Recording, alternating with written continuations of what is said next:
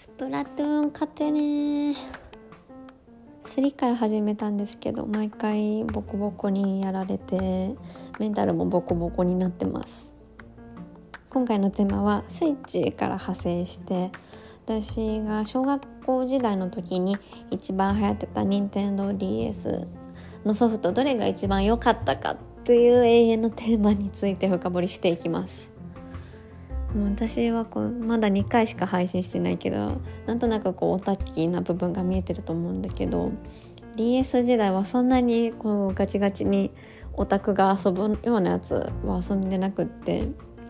の周りの女の子たちと一緒に可愛いゲーム遊んでた。うん、マリカとかねポケモンとかももちろんやったけど良かったかって言われるとこう DS の良さを出すゲームじゃなかった気がするそれこそさスイッチとかさ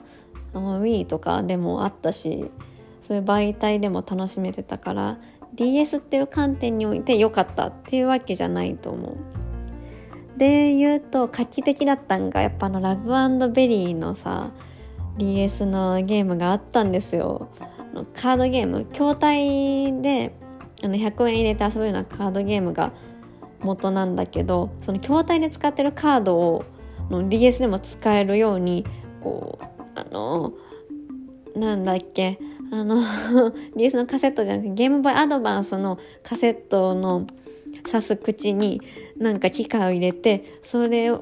カードを読み込む機械になっていてそこのカードリーダーをシュッてやると筐体で使ってたカードを DS にも読み込めるっていう画期的なのシステムが搭載された伝説のゲームだった。うん。あれすごかった。でもね、私はそのラバンドベリーのソフト持ってなかったし、筐体も全然やってなかったから、これはランク外です。で、これね、何が一番良かったかっていう答えを今から出すと、たまごっちのプチプチお店っちです。知ってますか？たまごっちの世界に入っていろんなお店を出してであのお客さんを接待していくっていうゲームであのなんかタッチペンでこすったりさあのくるくる回したりさ小学生があのペンを使ってあのタッチ画面をうまく使ってあの楽しめるソフトで面白かった。よかった。DS らしさ。昔のゲームっていう感じもするし DS らしさも出てるしよかった。ね YouTube で検索してほしい。ドゴムスチャンネルっていうゲーム配信者の方がたまごっちのプチプチお店っちの配信しててめっちゃ面白いから聞いてほしいです。